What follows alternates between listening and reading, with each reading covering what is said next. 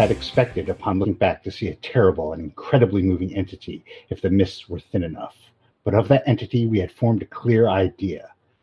For the mists were indeed too malignly thinned, was something altogether different and immeasurably more hideous and detestable. It was the utter objective embodiment of the fantastic novelist's thing that should not be. Comprehensible analog is a vast, onrushing subway train as one sees it from a station platform, looming colossally out of the infinite subterraneous distance, constellated with strangely colored lights and filling the pro- prodigious burrow as a piston fills a cylinder.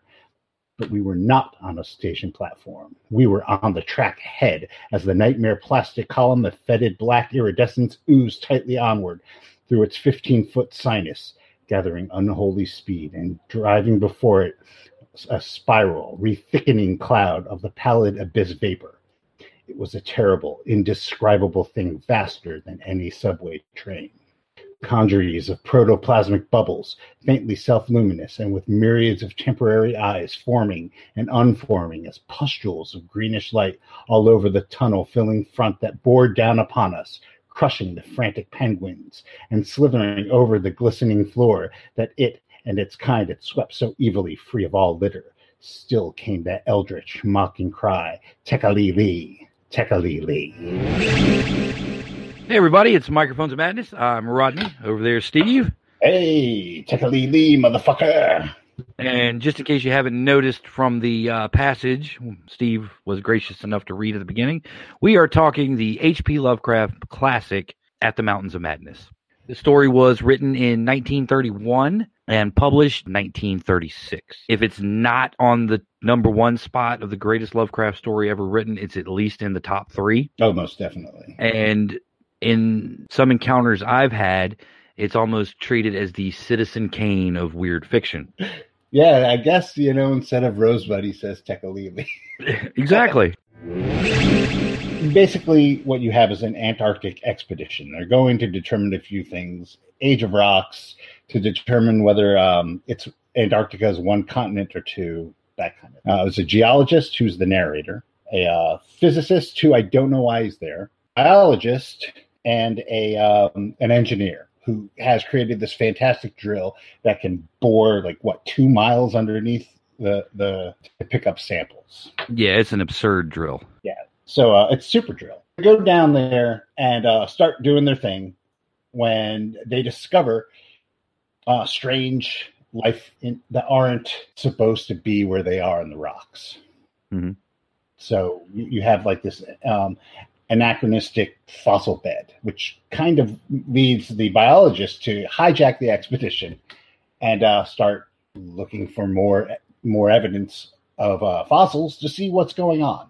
And he finds these things, um, which are called elder things. They're uh, barrel shaped aliens with uh, five pointed star tentacle heads and tentacle feet, and they have tentacle hands. There's tentacles. It's H.P. Lovecraft.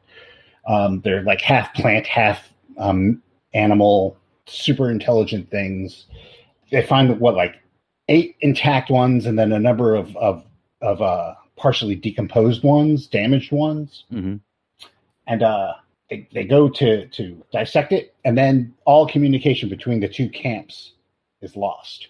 So the the original people go over to find out what's going on and the entire satellite camp has been decimated slaughtered with uh with one of the the guys and a dog missing. And some of the bodies have been uh cut up like a butcher with salt found around. So there's this implication of cannibalism and this guy just went stark raving mad killed all the dogs killed all the people took all the elder thing corpses and jetted off into the mountains of madness. So the, the narrator, whose name is Dyer, Professor Dyer, um, takes um, his graduate student in a plane. They go looking for him to see what's going on, and they come across this lost city uh, buried in a glacier. Exploring the city, they come to find out that the Elder Things are actually the creators of all life on Earth. There's a, a quick history of the Elder Things and uh, the you know the rise and the fall, wars with other cosmic entities, that kind of thing,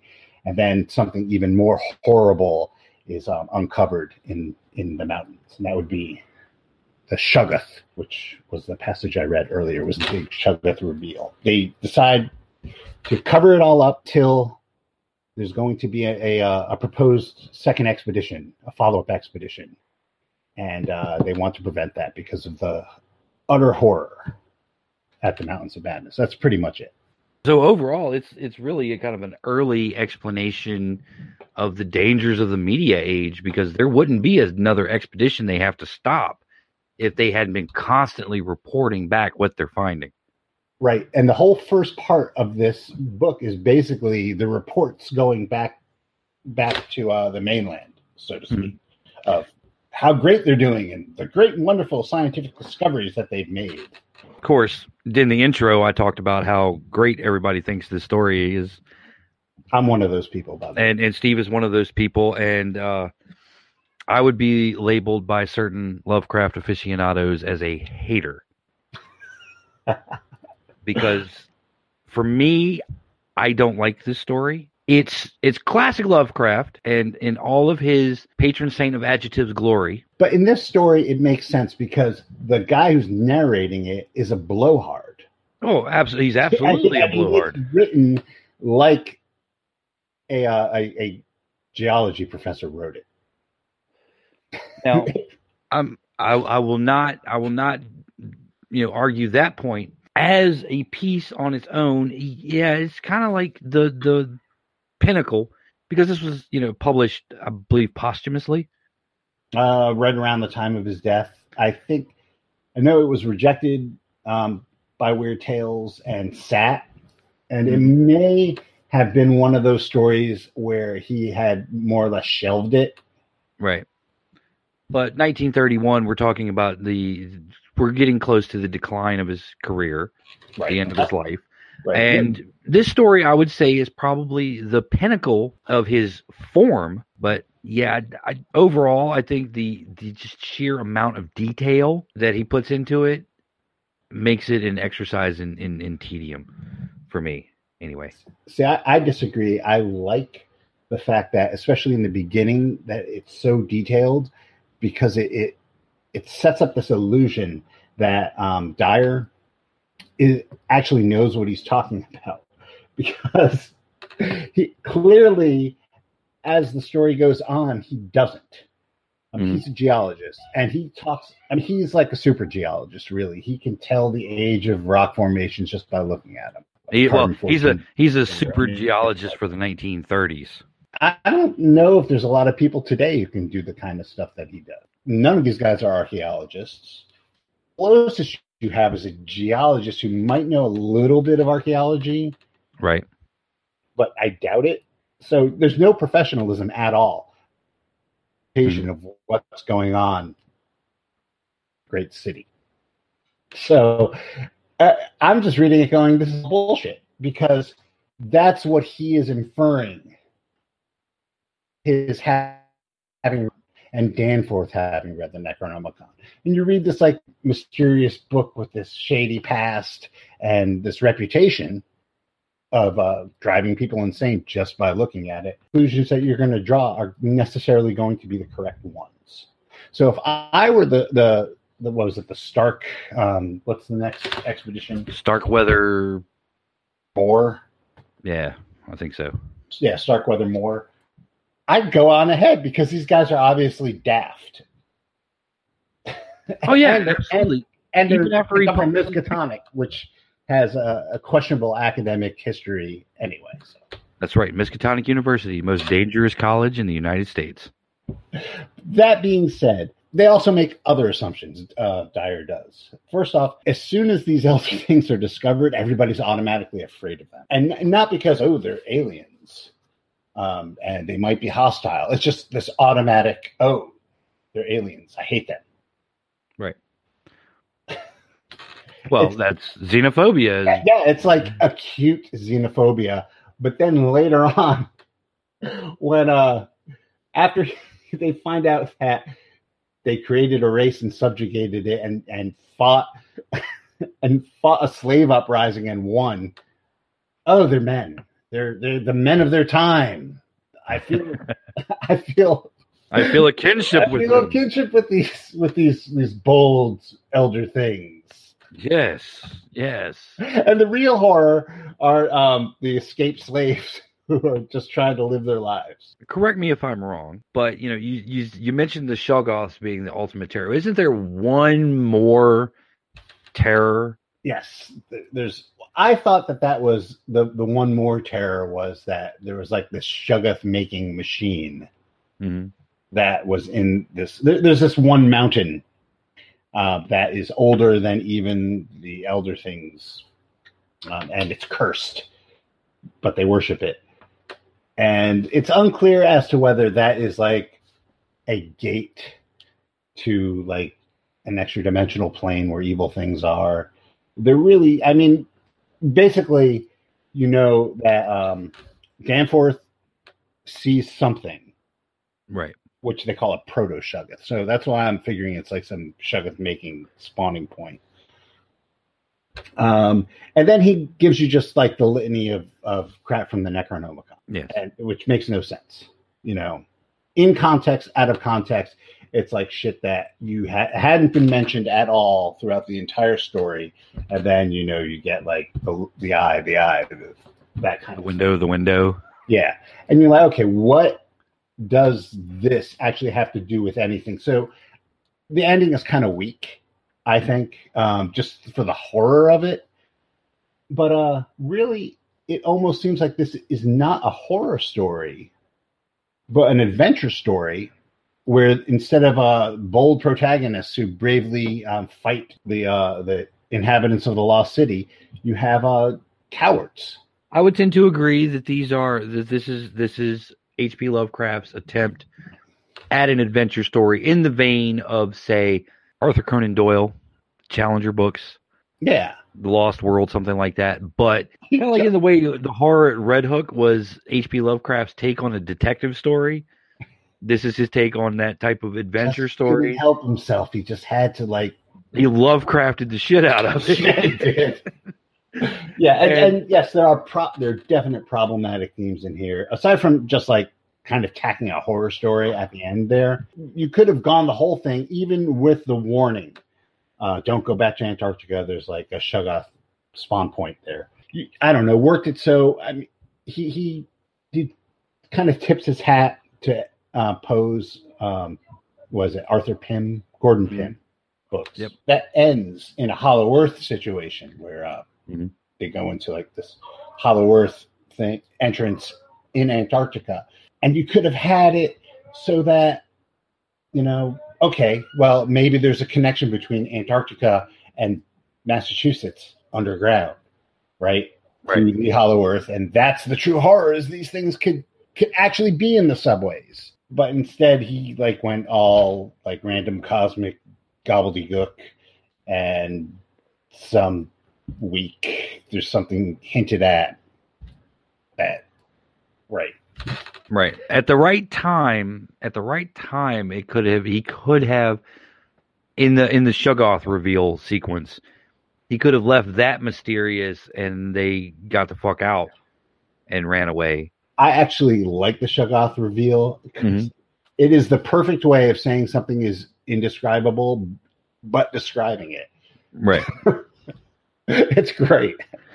Oh yeah. I mean, you know, as I said, this is typical Lovecraft. It has everything we've ever made fun of H.P. Lovecraft over. Yeah, I still think it's the lists.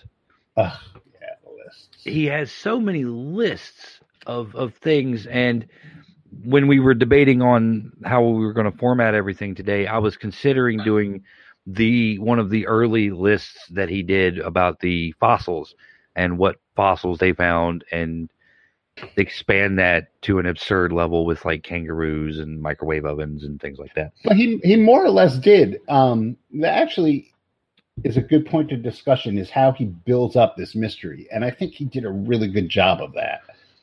I Uh, think I think he built up the mystery really well, but I think that there are certain sections of the mystery that really kind of slowed things down. Like I was really on board when he was doing the transcriptions of Lake's transmissions Okay, right. because Lake Lake was he was filling you in on all the information, but he was giving you the he, Lake really should have been the narrator. Yeah, but Lake's dead, man. Yeah, Lake's dead, man. But his descriptions were terse, but you really got a feel of everything that was going on. Right. So yeah, like so- his description of the elder thing. You know, short three, four, five word sentences. Boom, boom, boom, boom, boom, boom, Yeah, boom. like the two people who haven't actually read this story, because I'm just assuming everyone's read this story. Lake just does these series of transmissions where like uh, the the skin is tough. Period. Right. The skin is tough. Like like a like an autopsy. Yeah, well, they're, he's trying to perform an autopsy on. it. He's Right. trying to perform a uh, uh, well a vivisection Mhm. of the thing, and and he can't. It's it's too cold. Um, the The the skin's too resilient, It's too alien. Yeah, and the dogs are going crazy. I mean, he, you get like this from these short transmissions. You get this great feel for what's going on. I could just see him sitting there in the cold with the with like a fire going or a heater or whatever they're using, trying to cut through this thing with like crappy tools because no one expected to have this. Right. He's just trying to he's like hacking through this thing with a Bowie With- knife with the- or something. With the dogs barking in the distance, just going crazy because the dogs can't stand it. and this thing stinks. Right. And then and then it stops. And then everything stops. And they come upon the camp and it's just a, a slaughterhouse where, where people have been eaten. Everything's missing. And you don't know what's going on. I mean you kind of do because The airplanes have been taken apart. The gas stove has been stolen. uh, the, the best part of the can, the tin cans. Yes. The tin cans have been ripped open like by someone who didn't know how to operate a tin can. tin can. Yeah. I would think that that was H.P. Lovecraft's crowning moment where he was just like, those fucking elder things don't even know how to open up a tin can. In a lot of ways, what the Elder Things did to Lake's camp mirrored what Lake was doing to the Elder Things. Yeah, it was. It's a nice piece of irony right there. Mhm. Um, is that you know you, you you eventually come to find out that the elder things created life and uh, they they used proto humans as food and entertainment. Food and entertainment, much much in the same way we use cats. H.P. Lovecraft even hates penguins. Yeah, he does. I don't understand why he can't stand the penguins. I mean, it must you know, blow okay. his mind that they're birds that fly in the water. I think it's just like water automatic bad. Uh, possibly, but you know they they comment on the grotesque penguins over. It's like, dude, they're fucking penguins. They're blind, but yeah, I mean, it's just a fucking penguin. I just don't understand what the initial horror of the Elder Things is. Once you get over the shock that they're alien, Right. They and they look so alien, but I mean, you know, really, in their torpor state, they look like plants yeah, they, they look like underwater, like a sea sponge or something. or sea cucumber. Yeah, you you get over the fact that they don't look like anything you've ever seen before, quote unquote, even though they do. And you you get to the fact that they created mankind as an accident or in jest. That was the big thing that they kept on saying. Well, who cares? Who really cares if if life was created as a joke um, to worship something or whatever? It was created or or happened what does it matter or why or how does that really change anything in, in the in the grand scheme of things Well, not really, because you know they And- didn't and- create. It wasn't like you know Genesis, where human beings are, you know, sprung whole cloth from the earth. You know, it was a proto. It was the the essentially the missing link that the elder things created. right so I, I just don't see where the, the cosmic horror kind of and we've talked about this before just doesn't really do that for me because i don't i haven't put myself or mankind on a pedestal that we have like this grand place in the cosmos to begin with So Mhm. there's nothing to be knocked down from. And just from the fact that these guys are all like super scientists, and Lovecraft himself was an avowed atheist, at least that's what he says. That uh, I don't understand why this is a scary thing. Uh, the scary thing is that that they created a a a thing that slaughtered them whole wholeheartedly I, that would be kind of scary that like there's this monster loose in the world but given the fact that the other things like had these intelligent beings because it says that Shoggoths became intelligent. Um, so that would be like enslaving your dog when your dog learns to talk, or your Oh, mule. well, you, you or whatever. making making your dog, you know, a bunch of talking dogs pull a sled.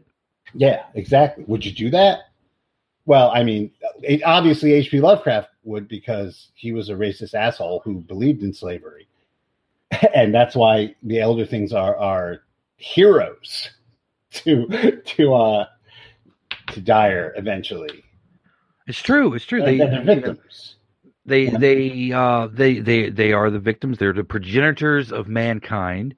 And I assume when we say the progenitors of mankind that Lovecraft truly means Teutonic man. Right. Now, here's and another thing. and then then they fight the Mi-Go. Right. Now, all of this is bullshit, though, because it's it's just garnered um, by a fucking monkey man who read a book, who's looking at murals from Mm-hmm. an alien race who he can't begin to fathom their motivations. Oh so, yeah. So, who knows? Uh, in in Dy- Dyer's the really the scary thing is that Dyer's the asshole. Right.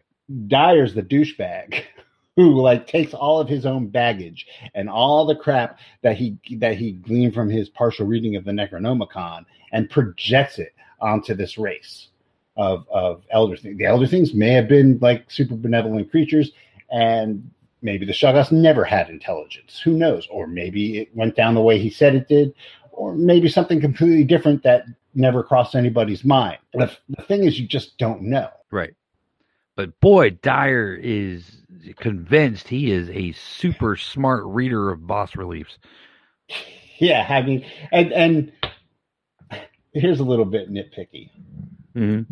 because I know you got to get this information conveyed somehow, and this was like before the days where where people thought about having like holocrons or you know film or whatever. So you have these bas reliefs because like the super sciency alien race that create that can create life out of nothing Right. Uh, Use and- biotechnology for Yeah. who fought wars with with other alien races and won against some of them, right? Mhm.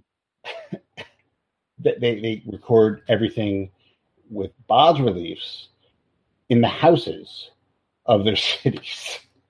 Now, the other the other thing that is interesting is that he discusses while he's going through the bas reliefs and is discussing it, he explicitly tells us that the elder things had a system of writing. And that and the ones that lived underwater had a system of writing that was you know impervious to the pressure and and the water itself they had Right. waterproof ink Right. No, no, but well, you know, bas reliefs can be a system of writing, and maybe that's what he was talking about. right uh, you know, like the Egyptians. Uh, and, and I think a lot of this is trying to evoke that kind of feel uh, because, you know, you have the arabesques and you have cartouches and pictograms, basically. Okay, so let's assume that it's kind of like a, a an Egyptian kind of situation with the Mm. writing. Well, nobody knew how to read Egyptian writing until the fucking Rosetta Stone was Right. discovered, which was, Until- was which is- basically Greek on one side, um, Coptic on the other side, Mhm. and so they could go, okay, this is this, this is that, this is the Right. other thing. right we must think that it's this and even that is based on an assumption that it says that all three pieces say the same thing Right. because the scholars could read the greek Right. so when they read the greek they said okay this must be what it means in coptic Right. and now we can read the Coptic, and this must also mean what it says in hieroglyphs. Right. And that's the entire basis of our translation. right. But we don't have anything like that for the elder things. No, we, we absolutely do not.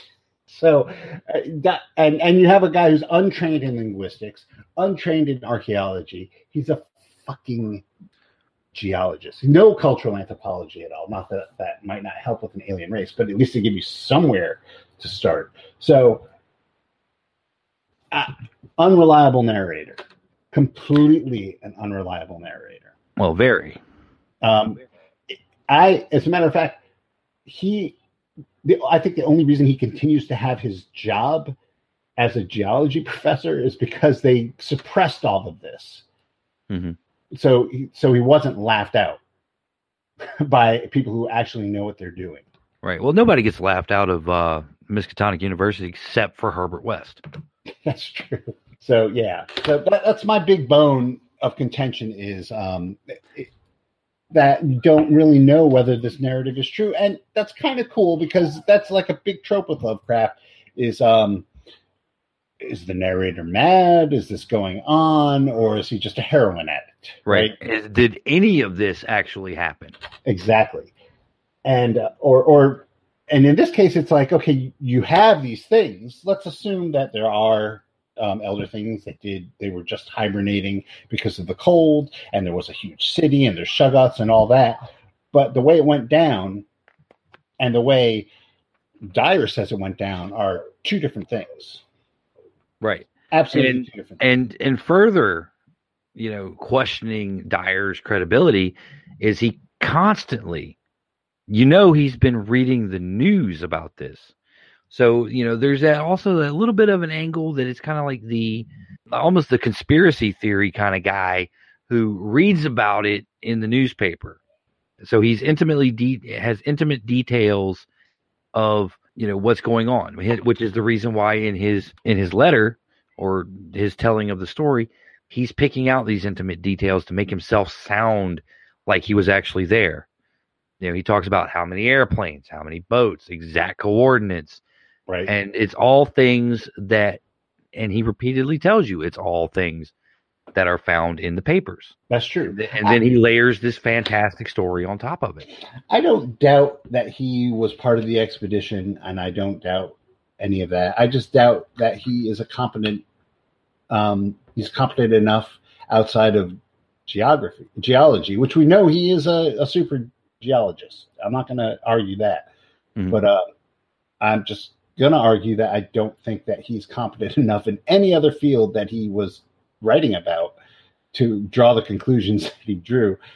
And you're right, Lake would have done a better job. But even Lake, Lake read the Necronomicon and was the first one to kind of like go, remember the Necronomicon where they talk about the elder things? So, I mean, you, you have Right. a, a lot of crappy assumptions going on.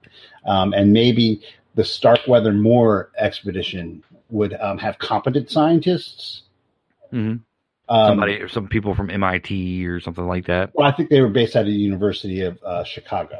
Ah, So, uh, which is a great school. So there you go. right there you go. Misk- Miskatonic University is like uh, Strayer University, some something like that. Salisbury State. Salisbury State, Sorry if you live on the Eastern Shore. Some some type of little little little it's Trump college University. like that. Trump University. No, you're right. It's it's a little university, um, and it probably has like its strengths. Mhm. Um, but would I I trust like the more mundane sciences? No, I would. You know, the folklore probably strong. Folklore strong. They have a top notch like parapsychology department. Yeah, um, and, and you know the the the medical department obviously is competent enough to recognize that Herbert West was insane and kick him out. So yeah, you, you mentioned you mentioned Herbert West again, and we keep become, coming back to Herbert West when we were making cracks about Miskatonic University. But you know, Dyer kept his job at Miskatonic University, and both of us are sitting here convinced he didn't know a damn thing of what he was talking about. Herbert West was right and got kicked out. yes, but Herbert West was right for all the wrong reasons. He wasn't kicked out. I mean, in the I don't think he was kicked out because of of what he was trying to prove. It was his methods that were that people and his methods en- ended up getting shadier and shadier as time went on. Um, Truthfully, as far as long form Lovecraft goes, as, as if you can probably, if you haven't been able to tell, I liked Herbert West Reanimator more than At the Mountains of Madness.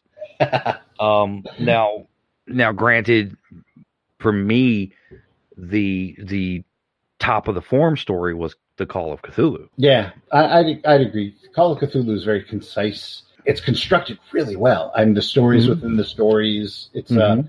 he gets he gets the pacing right because this one is like, oh my god, Dyer, stop talking.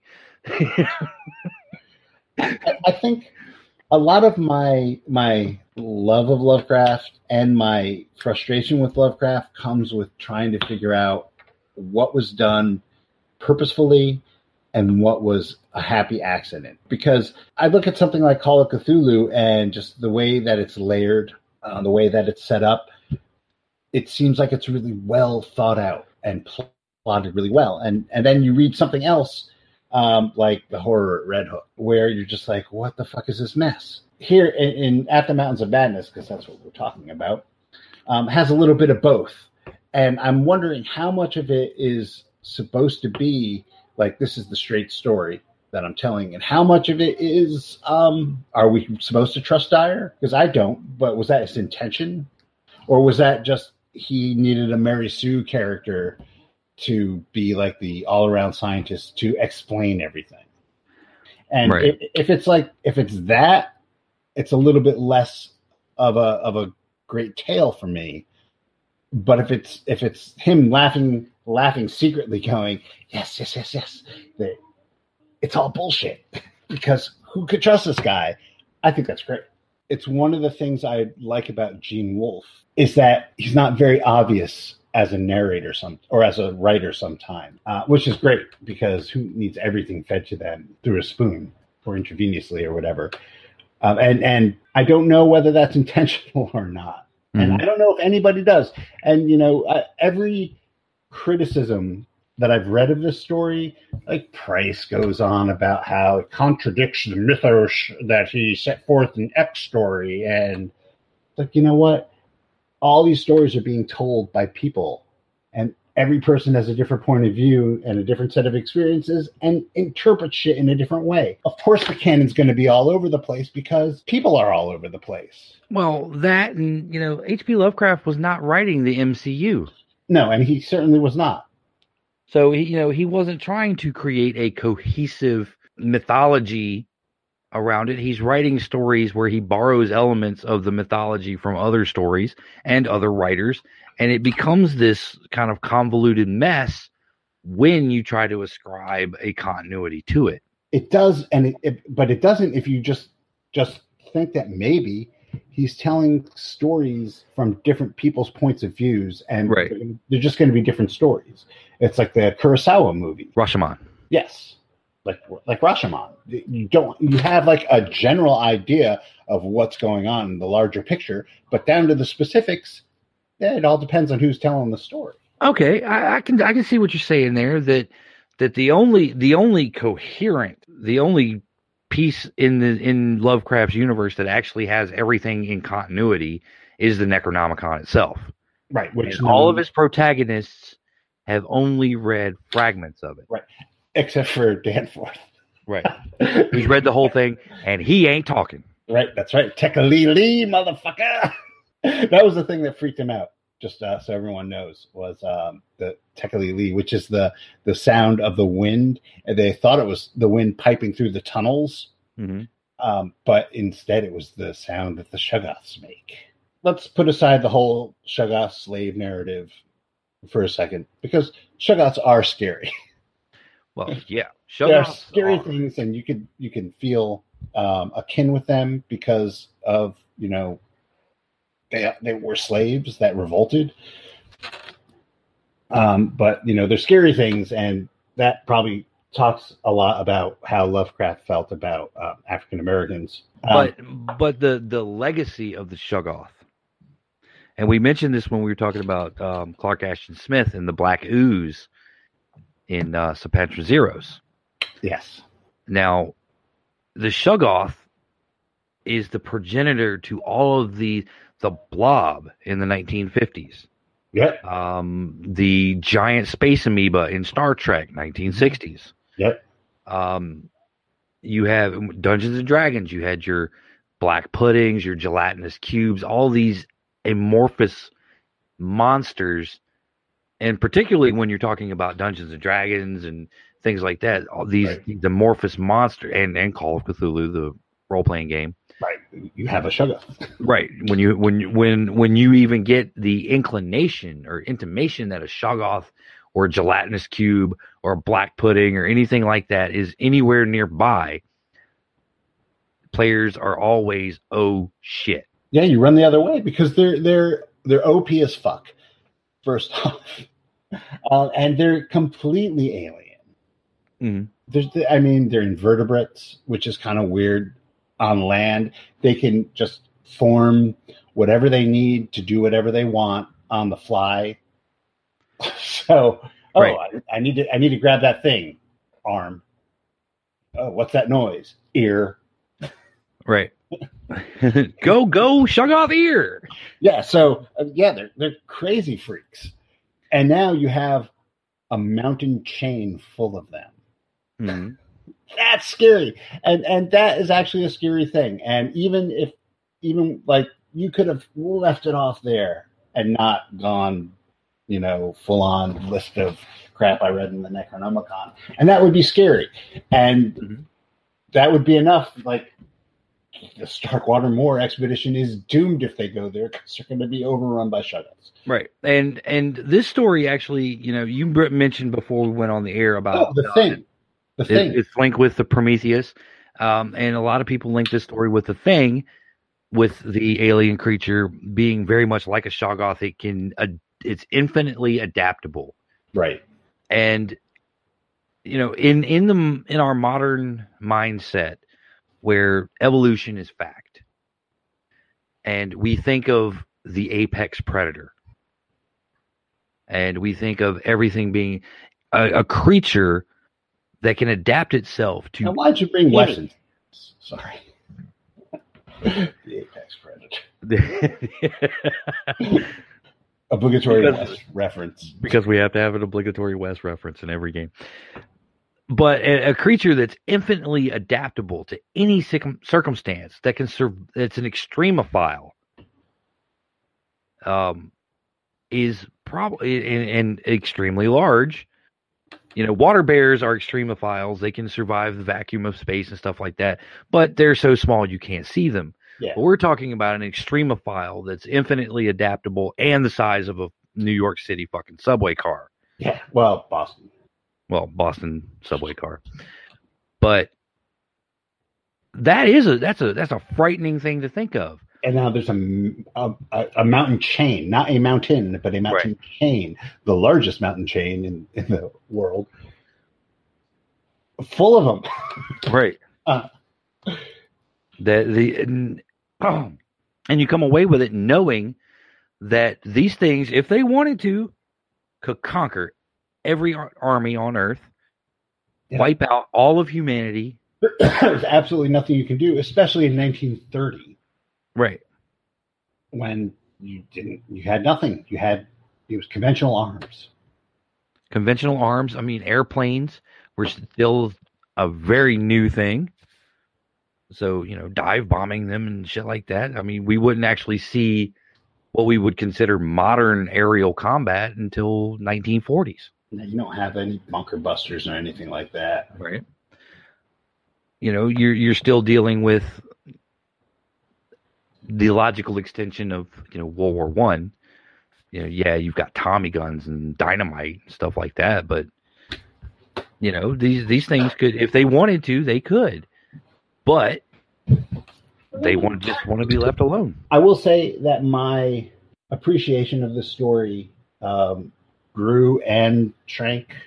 I hadn't like actually read the story in a long time, Mhm.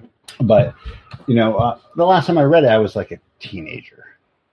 Like read read the actual text, not like a comic book version of it Mhm. or a synopsis of it or or a podcast about it. And I, I'm definitely seeing a lot of of the subtext of Lovecraft's um, just problems are definitely in here, Mhm. but also the just a lot of the subtleties of of how it was written.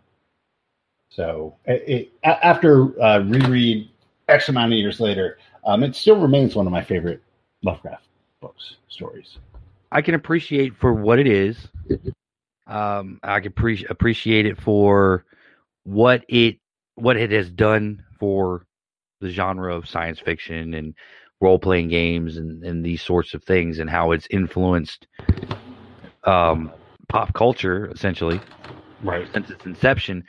I I just it's not something I can get into, and that's one of the reasons why you know I made this Citizen Kane reference at the very beginning.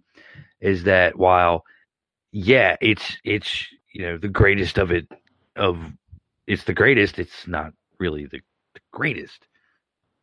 You know, you can appreciate it for what it is, but you don't necessarily have to like it. So we agree to disagree. Uh, I, I think it's more of a uh, your mileage may vary Yeah, that's true. because it's it's definitely it's if you're a Lovecraft fan, this story is full of everything you love about Lovecraft. Right. Um, it's full of everything you love to hate about Lovecraft as well. Yeah, that's true as well. it is the ultimate lo- expression of Lovecraft. It's not my cup of tea. Fair enough. And that's about all the time we have for today. If you like the podcast, be sure to give it a like, subscribe to us on Podbean. Uh, you can also find the podcast on Stitcher and Spotify. Spotify. So, yeah, you can stream us all over the damn place. Until next time, keep 30 luck points. Yep. And you'll need them if you're going to the mountains of madness. That's right. Because you need them when you're at the microphones of madness, too. That's true. Oh, we forgot about that reference. That's where the show's name comes from. That's true. hey, we went like a whole hour without even saying, yeah, well, we named our show after this.